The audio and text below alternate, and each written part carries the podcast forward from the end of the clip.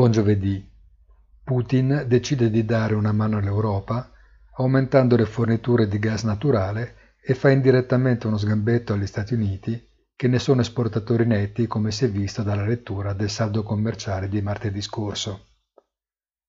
Ma il problema dell'inflazione indotta dai rialzi dei prezzi dell'energia si sta rivelando un problema a livello planetario.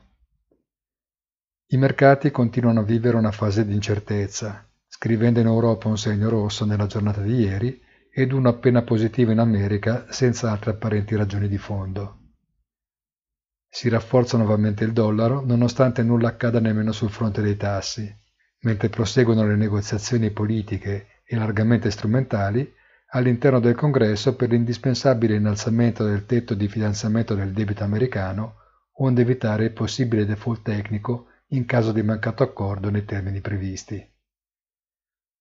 Prosegue infine tonica la ripresa nel mercato delle criptovalute, con la regina Bitcoin in primis, che ritrova quota 55.000 dollari, livello abbandonato dallo scorso maggio. Buona giornata e come sempre appuntamento sul sito easy-finance.it.